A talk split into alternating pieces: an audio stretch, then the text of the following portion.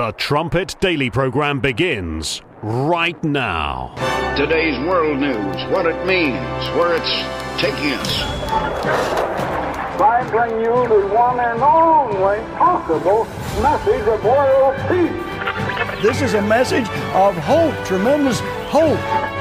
And he said unto me, You must prophesy again. The Trumpet Daily program begins right now. Hamas uh, are the new Nazis. Hamas is ISIS, in some instances, worse than ISIS. And just as the world united to defeat the Nazis, just as the world united to defeat ISIS, the world has to stand united behind Israel to defeat Hamas. This is part of an axis of evil uh, of Iran and Hezbollah and Hamas. Their goal, open goal, is to eradicate the state of Israel.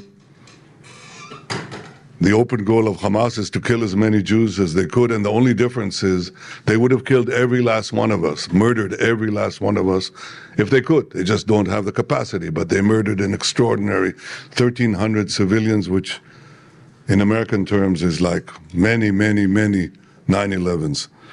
So obviously, we must take action to defeat Hamas and to ensure that this doesn't happen again. But this is not only our battle, it is our common battle the battle of civilization against barbarism. Uh, and if it's not stopped here, this savagery will reach you very soon and reach the entire world. You know, uh, years ago, I asked Secretary of State when he and I were working in the Senate to write something for me, and said uh, he wrote a line that uh, I think is appropriate. He said, um, "It's not we lead, uh, not just." uh, well, I won't go into it. I'll wait later. Taking too much time. There's the fake president in Israel today. As I covered yesterday, Obama ordered him to make this trip, and we're still, still trying to figure out why this was planned and what good has come out, out of it. We'll uh, talk in this first segment about this trip and what was canceled, even as, uh, even as Joe Biden was making his way over to Israel earlier today. You're listening to Stephen Flurry, and this is the Trumpet Daily. We appreciate you joining us on today's show. You can get to the live stream of this show every weekday morning at 11 a.m. in the central time zone of the U.S. Just go to trumpetdaily.com or to the Rumble channel, rumble.com forward slash Trumpet Daily. If you watch on Rumble, leave us the thumbs up, leave us some nice comments, enjoy the live chat. If you'd like to email the show, hopefully we can get to some email feedback in uh, one of these coming days. Just email us, td at thetrumpet.com. I guess uh, at the moment they're uh, voting again for Jim Jordan. He came up 20 votes short yesterday, and uh, his team was applying pressure, making the phone calls last night. There are some reports that maybe he'll pick up a few more votes in the second round. There's others saying he may lose some votes, so it looks like it's going to be a struggle, not unlike the one that happened last uh, January or this past January with uh, with Kevin McCarthy. So we'll keep our eyes on that, as there is a strong resistance for those few remaining RINO Republicans in the House to fight against MAGA taking over the Republican Party, essentially, at least in the House. And then, of course, they see Donald Trump. He's leading all the polls, even with the gag order. And uh, we'll see if we have, t- have time to cover some of that today since we uh, ran out of time on that uh, yesterday. But just to, again, set up this, this trip that Joe Biden took at the last minute in Israel today. Leading up to this, he's meeting with Israel. All the talking points were hit by Blinken. We played the clip for you yesterday. He's going over there to show support for Israel. He's going over there to keep things moving with third parties. I guess it means Iran to try to get the release of these, uh, these 200 hostages. He's going over there also to caution Israel. Now, make sure there's no civilian casualties. The, the rules of war apply to you, but not to Hamas. They can kill, uh, they can kill ordinary citizens, you know, just civilians, uh, indiscriminately, no problem. as, as Benjamin Netanyahu. I mean, what a contrast, by the way. You look at what he said yesterday, or, or sorry, today, and uh, you compare it with what the fake president is there saying. Remembering a quote from some former politician, and then he, and then he says, "Well, I won't get into it." It's not a good look for the United States, and there were a lot of people concerned about exactly that leading up to this. But he, he's going over there to meet with Bibi. But then also, he had later today, he was to have the summit in Jordan with King Abdullah and also President Sisi from Egypt, together with the PA leader, Mahmoud Abbas from the West Bank. They were to assemble together because, you know, the big, I mean, the big uh, issue here is what's going to happen with, with the Gazan refugees. And Jordan, the king, king, king Abdullah announced yesterday there's no way we're taking refugees from Gaza, not even one. Egypt, they're not taking any either. So that's why the squad and others are calling for the United States to take in Gazan refugees. I think even Nikki Haley's on board with that. It really is unbelievable. They think they can go through and sort of pick apart, well, here's a good Palestinian, here's a Hamas sympathizer over here. We'll just take the good ones. Look at what's taking to the streets in London, in New York. We've been right on top of that on this program. There are Hamas sympathizers in our midst even now. And quite a few people in Washington, in the swamp, they want to take in more, I guess. It's destroying our country. So he's to have this summit in, uh, in Jordan. And then yesterday there's this big blast in the, at this hospital in Gaza. And Hamas, right on cue, said, Oh, Israel struck a hospital. They aimed at a hospital. Never mind, by the way, that this is a war and that that's where Hamas will set up their headquarters and store their bombs underneath the hospital. But, but leave that aside the Hamas propagandists right on cue. They're there to tell the BBC and all the Western journalist agencies that Israel did this. And of course, they lap it up. And Mahmoud Abbas, seeing all this, says, You know what? I'm not going to the summit with Biden. I mean, we're in mourning. The Israelis have killed 500 civilians at a hospital, no less. So he bows out. Then King Abdullah comes forward and says, Well, if Abbas isn't coming, there's no need to have a summit here. So I don't know what Joe Biden's going to do with his extra time on this trip or if he's just coming back home. This is unbelievable. Then, then we come to find out later in the day that it wasn't Israel that blasted the hospital out of existence. It was a misfire from Hamas or, or Islamic Jihad. It's the same thing. They're both Iranian proxies. So Hamas with the help of Islamic Jihad, they blow up this hospital. They blame Israel. It nukes the, the, the summit in Jordan. And then there's Joe Biden, the fake president. He's left to uh, try to say a few coherent sentences and then come back home. There's nothing we've heard about a hostage release. Maybe that'll come later. We'll see. Why did Obama want this to take place? Is it just purely, like Sundance says, to sort of uh, uh, refashion his image a little bit since it's been such a disaster in recent months here at home? Perhaps we'll see more later. But as I say, the regime media, with respect to this fake news about Israel blowing up a hospital, they took that narrative and they ran with it. Believe me, they ran with it. This is uh, clip six.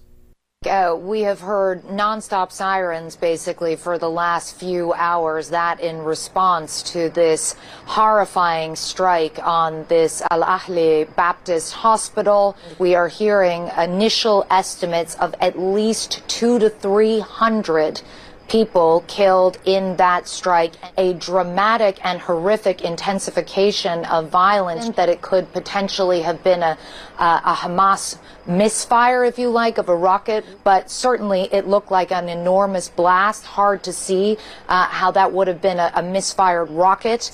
Now, obviously, Hamas immediately blamed Israel. Israel has pushed back. They've supplied some evidence, which NBC has not been able to independently verify to support that claim. You know, it is hard to see what else this could be really, given the size of the explosion, other than an Israeli airstrike or several airstrikes. That there are instances in the past where the Israeli military has said things in the immediate aftermath of an incident that have turned out not to be true in the long run. If you're asking for proof, you know, you don't really want the proof. You just want to make sure you have a story. And unfortunately, there has so been so I, I, much premature. Hang on, I don't want you to suggest.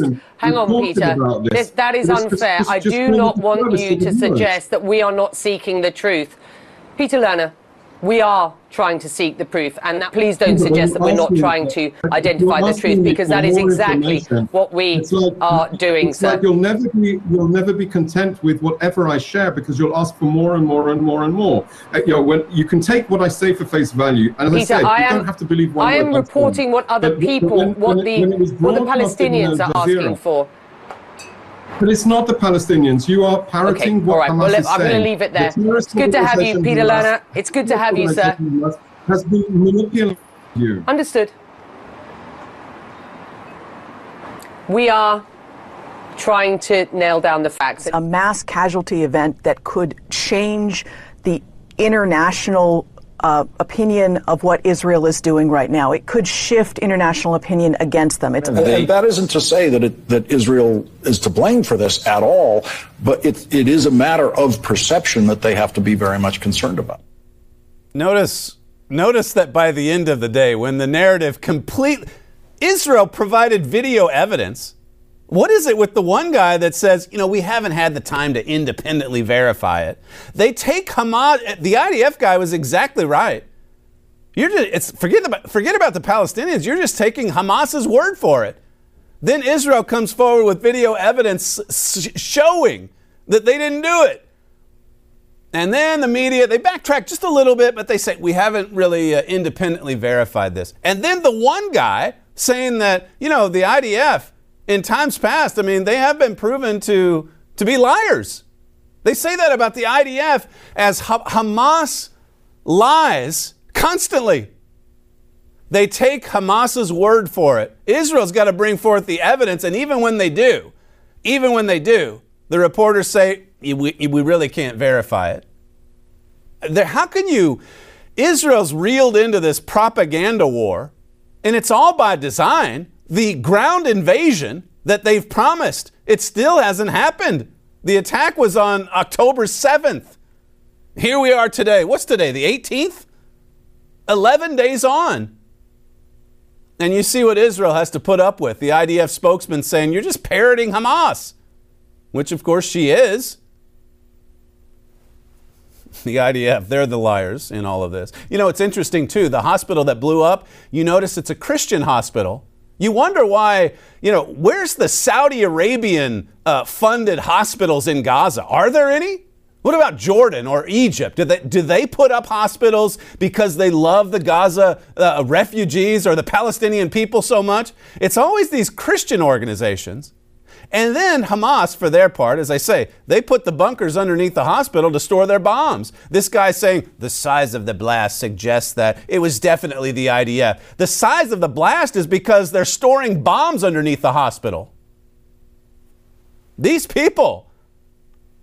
Listen to this. See, the last bit, let me just quote Lawrence O'Donnell. He has a show late at night, so this is just last night. The narrative has completely blown apart excuse the pun, and it says, that isn't to say that Israel is to blame for this all, for this at all. That's Larry O'Donnell saying, we're not saying that Israel's to blame for this. No, not at all. And then what does he say? But it's a matter of perception. You're the one who's who's generating the perception. The regime media generates the perception. It's a lie. People believe it. You know there's going to be Palestinian activists on the streets of a western town near you saying that Israel blew up a hospital. Thanks to Lawrence O'Donnell, thanks to all the rest of them that said, well, the size of the blast obviously shows the IDF did it. So people have to spend time. I have to spend time just trying to convey the truth to you on a hoax, another media orchestrated hoax. And when they're proven to be liars, the regime media that is, then they say, well, you know, it doesn't matter. We really don't know who's right or wrong. But the perception, you see. the perce- a lot of people are going to believe that Israel did blow up the building. Where, where are the apologies? This is from Elizabeth Warren. She's a, a senator. The blast killing hundreds at a hospital in Gaza is deeply wrong. I grieve for each person lost. I wonder if she had a statement like this after they butchered the babies, Hamas. There's no excuse for the deaths of people seeking care and those who treated them. International law is clear. Innocent civilians must be protected and have access to humanitarian aid. Hamas killed their own people. The more this story unfolds, the more you wonder if they did it on purpose. Was it a misfire? Maybe it was. Was it on purpose? Something tells me Hamas doesn't care if there's some collateral damage, even with their own hoaxes. They know how the game is played. They know what Elizabeth Warren's going to tweet. Rashida Tlaib, Israel just bombed the Baptist, it's a Christian hospital, the Baptist hospital killing 500 Palestinians, doctors, children, patients, just like that. She's a sitting member of Congress. And she said Israel did it. Did she apologize? Did she delete the tweet? Ilhan Omar, you got to include her. She's, she's, a, she's a member in good standing of the squad. Bombing a hospital is among the gravest of war crimes. The IDF reportedly blowing up one of the few places the injured and wounded can seek medical treatment and shelter during a war is horrific. It's as if the Hamas attack, the invasion of Israel, 11 days ago, it's as if it, it didn't happen. Now we've moved on. Israel's bombing hospitals, don't you know? This was Joe Biden earlier today in uh, Israel, clip three. Saddened and outraged by the uh, explosion at the hospital in Gaza yesterday. And based on what I've seen, it appears as though it was done by the other team, not, not you. Not you, he says to, to Bibi, not Israel. Even Joe Biden, even Joe Biden knows the facts about this fake story. I mean, that's, that's saying something. But are the others going to repent? The regime media? Members of Congress? Senators? Look at how quickly they take what the Hamas propagandists say as factual, as truth. I mean, this is, this is something worse than being a Hamas sympathizer. There was a cartoon going around the social media sites yesterday of someone saying, put those January 6 protesters uh, behind bars, and then pointing to a, a Hamas terrorist with blood off, dripping off his machete, saying, now, you know, don't be too hard on him. He's just butchering babies and mothers. It's hard to even wrap your mind around the extent of this kind of evil, this kind of lawlessness, sympathy for terrorists. And Benjamin Netanyahu, he gets up there and he says, Look, if we don't crush this here, it's going to come to your country. It's going to spread. And he's, of course, right about that. Caroline Glick, she, uh, on her podcast last night, we had her on the program just a week ago. But in her podcast, she was talking about Biden's trip, and you know, I've raised questions about it. What is this all about? Uh, she went quite a bit further last night, saying that you know he's standing in the way. Joe Biden, actually Joe Obama, but he's standing in the way of Israel's right to defend itself. As I say, we're 11 days on from the invasion, from the attack. And besides the bombing of some few strategic targets, the ground invasion has been put on hold. Listen to Caroline Glick from her podcast, clip two. The point here is that the United States is funding and arming our enemies, the Palestinians, the Lebanese. And then they're telling us that we have to enable the resupply of Hamas and we're not allowed to open a, up with a preemptive attack against Hezbollah while they're shelling us and say, well, no, they, you know, they haven't crossed that line. They haven't crossed that line. When they cross that line, we're going to come in. And and what is what does Biden say? Right in all of his public statements in 60 Minutes and his pro-Israel speech that he gave on October 8th, when he said all the people who are threatening Israel, right, all of you state and non-state actors, I have one word for you: don't. Well, where's the or else? What was the or else? What are you going to do? Because tomorrow, Wednesday, the UN sanctions that bar Iran from selling or purchasing ballistic missiles on the international market are set to expire. So starting tomorrow, October 18th, Iran is going to be able to purchase and sell as many ballistic missiles wherever it wants to, whoever it wants, at whatever price. And and America, is it stopping this? America is not stopping it. In fact, America is funding it. America is fueling it. Which is why you wonder why Israel would even welcome the Biden administration into uh, the nation, Israel. I mean, I, I, understand the position Bibi's in. I mean, you, you, you want to have America on your side. And if you judge by, you know, opinion polls, America is on the side of Israel. But Joe Obama is not. Barack Obama's on the side of the mullahs. Lee Smith at Tablet the title The Biden Administration Tries to Hide What It Knew About the Impending Massacre While Leaving U.S. Backing for Iran Untouched. You know about the six billion. You know, you know about Iran being awash in cash because we've lifted all these sanctions and they're drilling, drill, baby, drill in Iran. And the billions are flowing in, for sure in large part because of Barack Obama, because of the puppet, Joe Biden, the Joe Obama administration. Lee Smith talks about Robert Malley, how he's, he's high up there in the, the U.S. regime as they're helping the Iranian regime. And Malley's being investigated for helping Iranian spies infiltrate the U.S. government. He talks about the attack on October 7th, 1,400 Israelis slaughtered, and how that, in his view, the United States is trying to cover up for the fact that it knew something was afoot, something was coming. I don't think the intel agencies understood just how horrific this attack would be. I think they, they thought, and Lee Smith touches on this at the end of his article. I'll give you the quotes in just a second. But even those reports that Egypt knew, and Egypt tipped off Israel, and then, of course, they came out later and denied it all. He, Smith goes into the connections between the U.S. government and the spy agencies and Egypt. He says, how could they not have known something was coming? Even Israel needs to be looking at itself, as Caroline Glick noted last week, for its intelligence and security failures.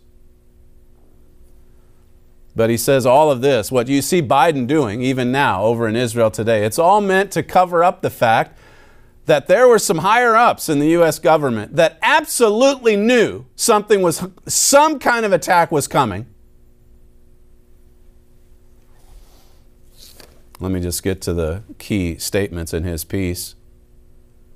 Moreover, sources for the Times piece claimed that for over a year, Iran helped plan the Hamas attack. It goes through all of the, the Washington Post, right? The Wall Street Journal, the Times. I think it's talking about maybe the London Times, either that or the, the New York Times. But it mentions these stories that have that have basically come out and shown, yeah, of course, Iran was behind this, and how that the U.S. is even trying to cover that up. We've gone through that before on this show. Smith says the Biden administration has no plans to confront the regime that it is keen to arm with a nuclear bomb. That's Iran.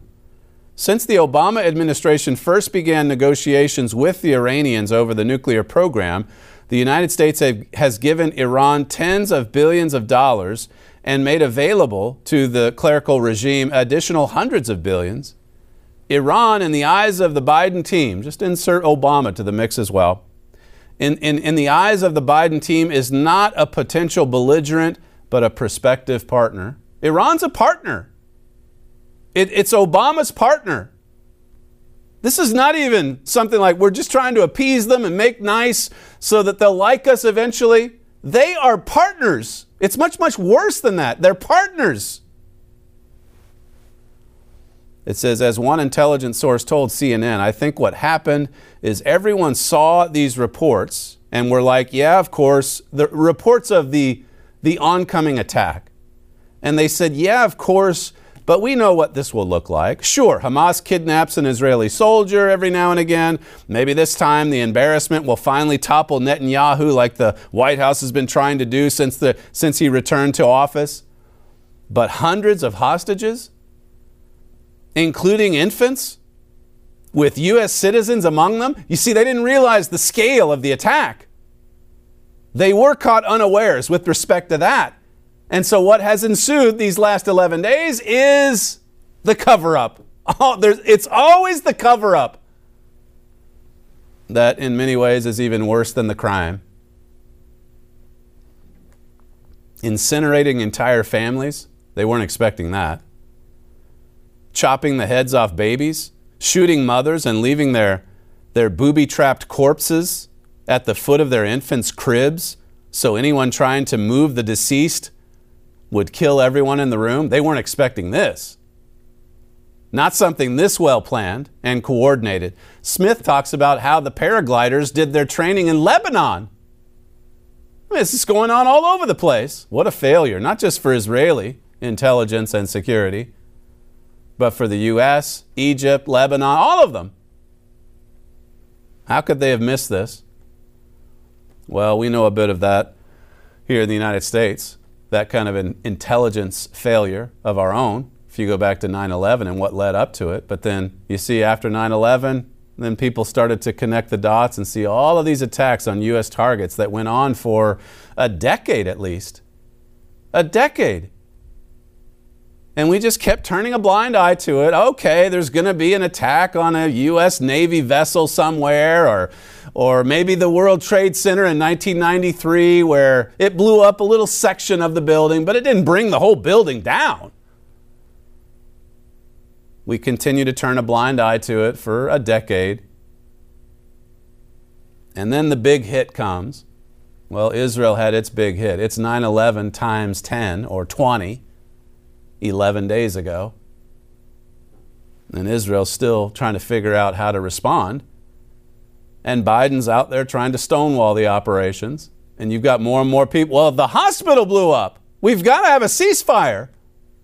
Okay, Hamas attacked. Israel returned fire, hits a hospital. Now, that's enough for both sides. We don't want it to get disproportionate.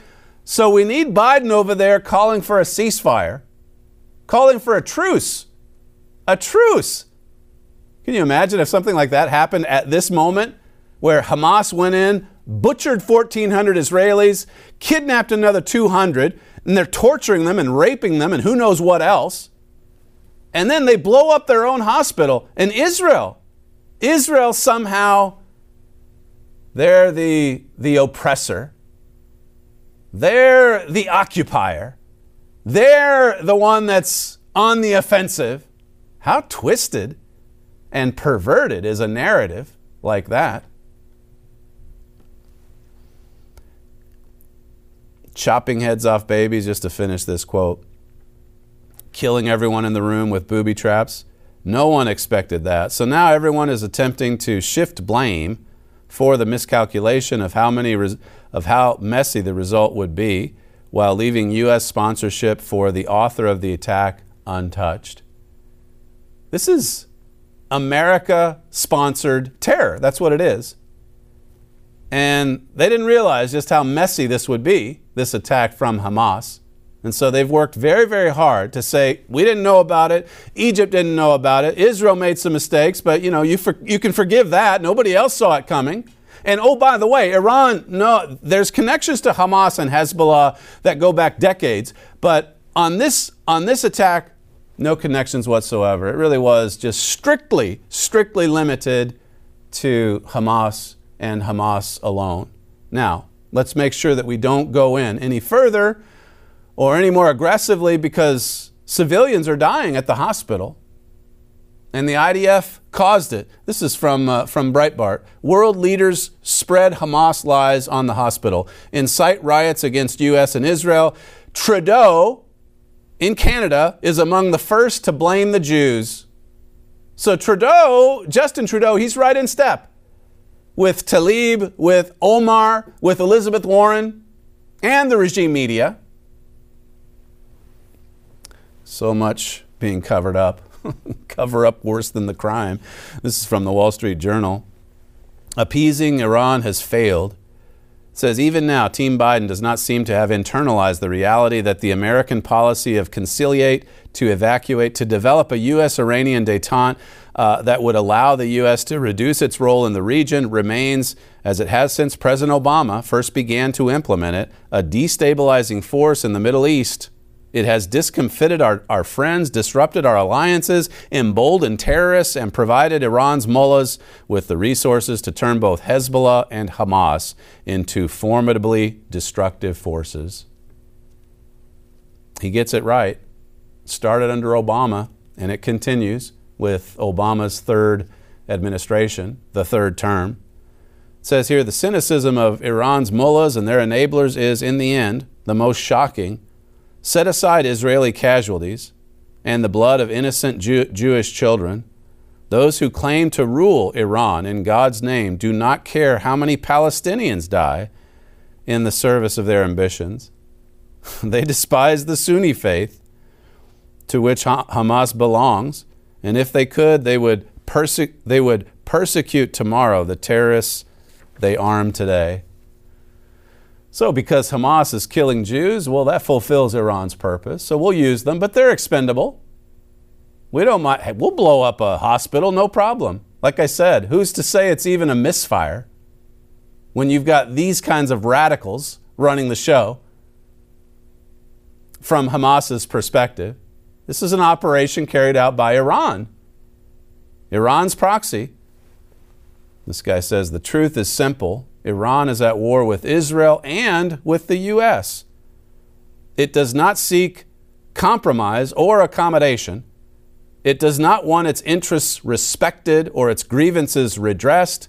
It wants what it says it wants a Holocaust in Israel and the destruction of the U.S. Now, now, what's important about that assessment, and he's right, is that Obama if Obama's not just trying to make peace with an enemy to appease them, he's actually siding with them, then what does that tell you about his true intentions with respect to leave aside Israel for the moment? They're the little Satan. This is the big Satan. That's the way the mullahs see it. And let's be honest now, that's the way the dear leader sees it. This is the cover of the latest Trumpet magazine.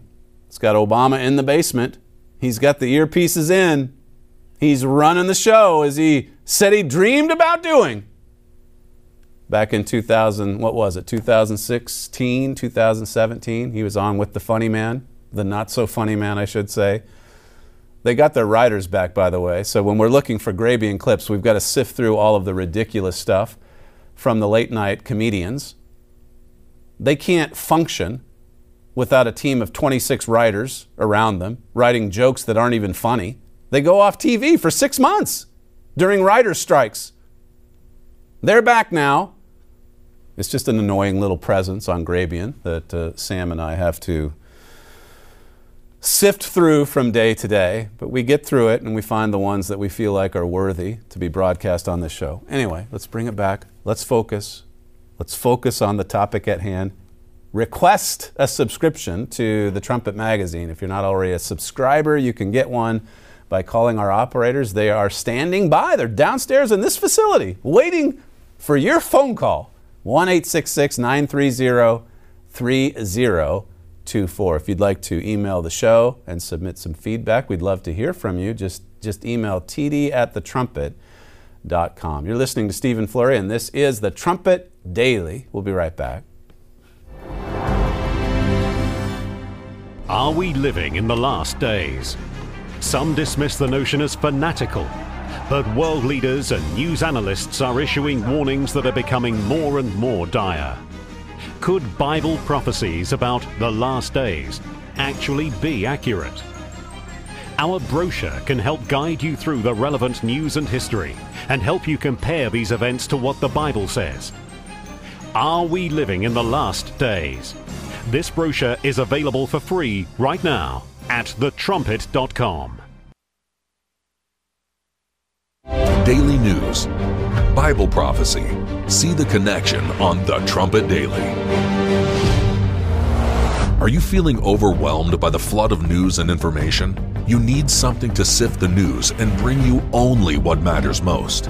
You need The Trumpet Daily. You also need something to help you understand not just what's happening now, but what will happen next. You need The Trumpet Daily. Only the Trumpet Daily accurately matches daily news to precise Bible prophecies. Because Bible prophecy is the only tool up to the task of sifting the news down to what's important and showing you what will happen next. Join host Stephen Flurry every weekday. Go to trumpetdaily.com.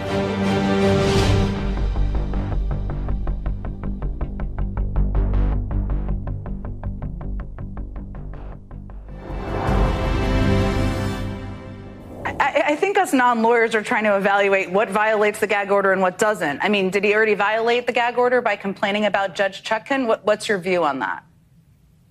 He probably didn't violate the gag order, but look, he will. Just had to play that one one clip for you. We've got more on the gag order from the other day. But there's the now respected journalist, used to be the spokesperson for Joe Biden. And she's out there saying, okay, the gag order was, uh, what is today? The gag order was Monday, and now it's Wednesday. Did he already, this was probably from last night, did he already violate it? And then there's Chris Christie. He doesn't say the gag order is ridiculously unconstitutional. This is an attack on Donald Trump. It's unjustified in every respect. He's on board with the gag order. And he basically says, well, maybe he didn't violate it this time, but he will. He will. Because he's Donald Trump. He's the bad orange man. So they come out with the gag order. Donald Trump, to his credit, I have the, I have the clips, but we don't have time to play them. He responds to it. He says this is another sham of an investigation, another, another sham attack. He's out there defending himself. And then the regime media, right on cue. Uh, boy, I think he might have violated it. Should he go to jail now? These are the people saying that Hamas is the victim, that Israel blew up the hospital, and on and on and on the lies go. Our refuge is in the truth. Jesus said, You shall know the truth, and the truth shall set you free. We've been talking in our Bible study segments this week about asking the right questions. And then, as I said yesterday, having the humility, having the courage, having the character to receive the truth. Even if the answer to that question isn't what you were expecting or isn't what you wanted, being humble enough to say, well, if this is uh, the truth of God, then I've got to accept it. This morning in class, we were talking about the Sabbath. It's a basic subject. We've got a booklet, by the way, Which Day is the Christian Sabbath? But as I was saying in class today, you go from start to finish, you go Genesis 2. God says, you know, I, for six days I was recreating the surface of the earth, and then on the seventh day I, I created the Sabbath day. I made the Sabbath. I made it to be holy. The seventh day Sabbath, the Saturday Sabbath, God made it. Moses comes along in Exodus 20, spells it out in the fourth commandment. Keep, remember the Sabbath day and keep it holy.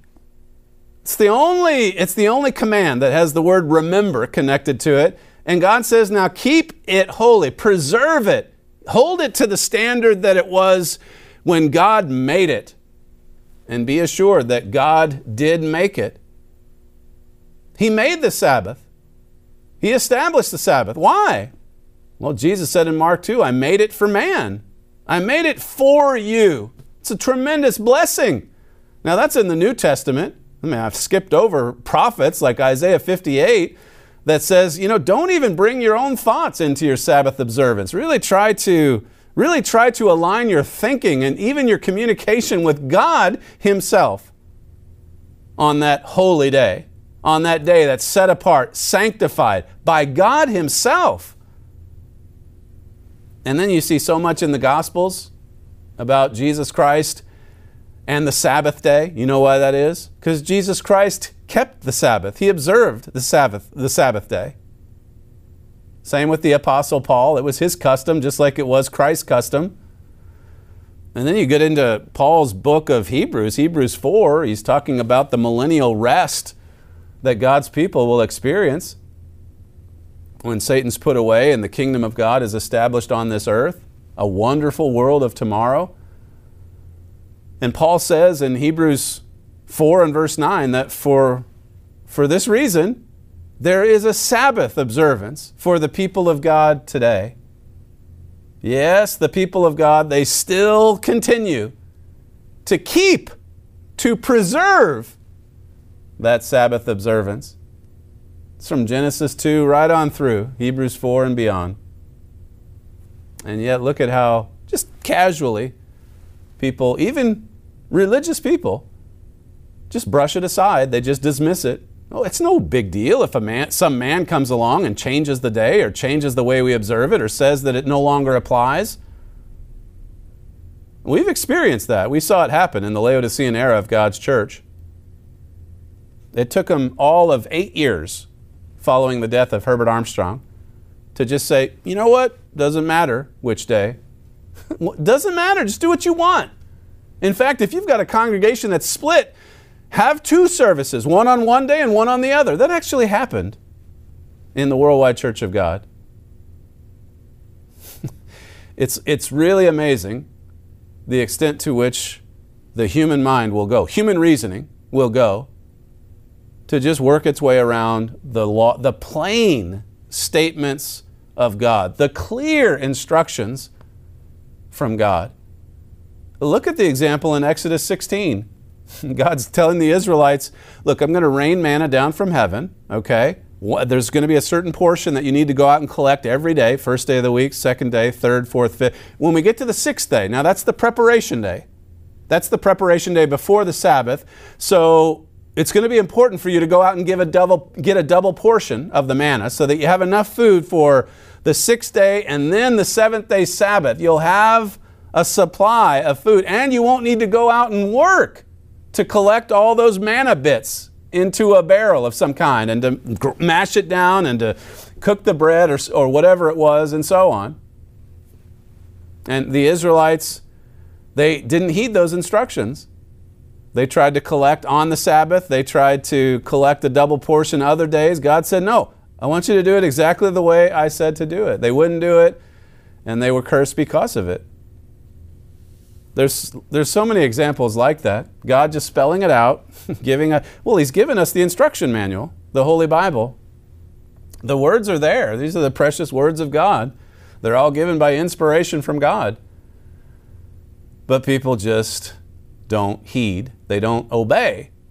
Or if they like the message, like James 1 says, they hear it, but they don't do it. God's people, true Christians, are doers of the Word of God.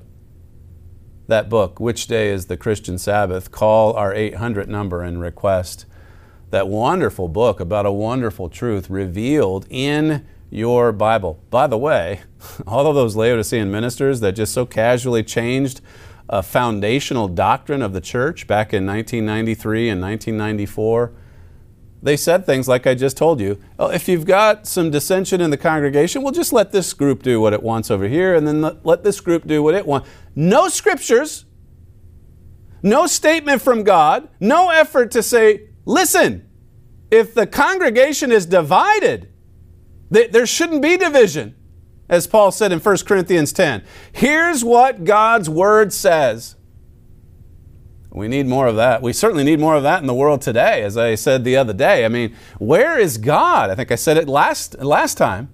Where is God? Amid all of these, these terrifying atrocities, you would think there'd be more summits, more leaders coming up to the podium saying, listen, I, I, I can't believe what I've witnessed these past few days, but uh, I've been really working to try to get God's perspective. Why did God allow this? How could this happen? How should we respond to this? You see, those are, those are some important questions. They're not being asked today, are they? No, they're not. There's plenty of examples in the Word of God where the right questions were asked, for sure. Jeremiah 2, let me take you through this passage. This is verse 4. It says, Hear you the word of the eternal, O house of Jacob, and all of the families of the house of Israel. Thus saith the Lord, What iniquity have your fathers found in me, that they are gone far from me, and have walked after vanity, and are become vain? They didn't say, Where is the Lord that brought us up out of the land of Egypt? What is wrong with these people? The prophet of God says. I mean, they're singling me out as if I'm the problem. They should have been asking, Where is the eternal that brought us up out of the land of Egypt? You know, the God that led us out of captivity, the God that performed all of those mighty miracles in the wilderness, the God that that would have led us right into the promised land if we wouldn't have, if we wouldn't have disobeyed and been so stubborn and hard hearted? Where's that God that brought us up out of the land of Egypt and that led us through the wilderness, through the land of deserts and pits, through a land of drought and of the shadow of death, through a land that no man passed through and where no man dwelt? you can see why God was so upset with these false teachers, these false priests in ancient Israel. They were preachers for hire. They were serving themselves, like the shepherds in, in Ezekiel 34, not servants of God. They should have been saying, Look, we, we've seen all the miracles uh, in Egypt, uh, unbelievable miracles. We're, we're staying with God. We're going to follow God all the way through to the end, all the way into the promised land. Had Israel just walked with God, the God that led them out of Egypt, think about where it would have led them to. As it is, all the adults, they died in the wilderness. Their corpses were, were piled high in the wilderness. As God said, Look, I'll let your young people go through but you're going to die out here because of your complaining and your grumbling and because of your faithlessness. You're doubting. I mean, Paul addresses that in Hebrews 4. I just talked about it a moment ago. And then he says in verse 9, okay, there's a Sabbath for God's people to remember these lessons, to remember what God established during creation week, to project ahead and to envision that millennial time when there will be a Sabbath of rest over all the earth a rest from sin and transgression. Ask those right questions. Where is the Lord God that brought us up out of the land of Egypt? Where is the God that brought us out of captivity? God is always wanting us to get back to those small beginnings, or at least to hearken back to them, and to never, ever, ever lose sight of those profound lessons that He's taught us or that He taught to our parents or our parents' parents. It's just so, like I was saying in class this morning, it's just so natural for human nature to just grow complacent, to lower the standard, to stop, you know, to stop keeping or observing God's commands where we once did or when we once did. But they're there in the commandments. Remember the Sabbath and keep keep it holy, preserve, preserve that holiness. Nehemiah 6. This is, I'll just read the one verse about just how zealous and earnest these servants of God were for doing, uh, doing God's work. This is Nehemiah 6 and verse 15. It says, So the wall, they built this wall around Jerusalem. The wall was finished in the 20 and fifth day of the month Elul in 50 and 2 days. 52 days. That was a remarkable feat. I mean, they had a lot of resistance, a lot of persecution that they had to withstand as well. But they were hard at work doing God's work, building for God, and fighting their adversaries as well.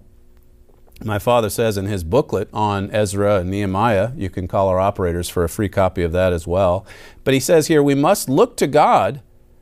We must look to God, do the work, and hold our spiritual swords high. In other words, we've got to build, on the one hand, build for God, on the other hand, make sure that we hold our, our weapons so that we can uh, just field off those attacks. It says here, we must work and fight by faith. Some people could ask the question Is this work too much for us? He says, That's the wrong question. Here's the right question Is this work too much for God? That's what a, an individual of faith would ask. See, it's important to ask not just any old question, like I said the other day. When Elijah is taken away, you don't want to just say, Well, where is God? Like my father has said, it's too, it's too vague in general. You say, Where is the God of Elijah? Where's the God that led Elijah? Well, here's another specific question. The task may seem like it's impossible, but is it possible with God?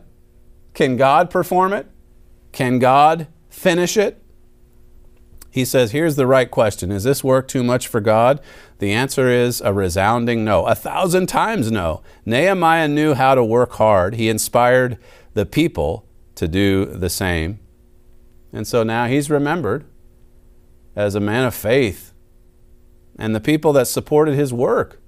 I mean, how exciting that we, they were involved in such, such a tremendous and exciting project to throw their support behind that, that work that Nehemiah was uh, engaged in. There's more in, uh, in the book of Ezra. We can read a little bit about him. We'll probably run out of time here in a second. But Ezra 6, Ezra 6 and verse, uh, verse 1. It says, uh, Then Darius the king made a decree. Verse 2 says, And there was uh, found at, uh, well, let me, get, let me see if I can get further on into the, the action here.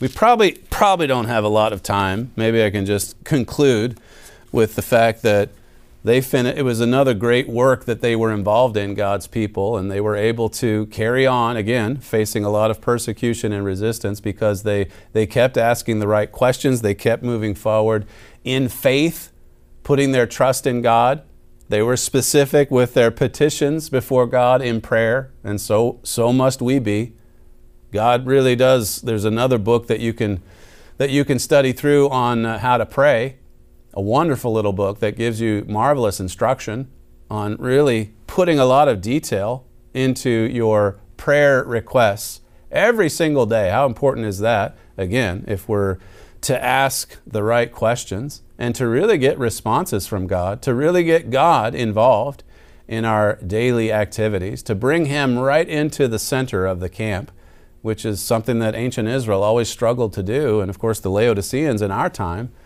uh, they moved God out of the camp, basically, with the kind of nonsense I just talked to you about a moment ago. So, that's all that we'll uh, cover on that today. We've got a little bit more on that same subject. I might switch gears a little bit tomorrow. We'll see how that it goes. Email the show, td at the trumpet.com. And also, if you're at Rumble, make sure that you give us the thumbs up today so that our rankings can increase. If you want to follow me over at Twitter, the handle is at Stephen Flurry. I guess that's now X. If you want to follow me at X, at Stephen Flurry. You're listening to Stephen Flurry, and this is the Trumpet Daily. Thank you for joining us on today's show. We'll see you tomorrow.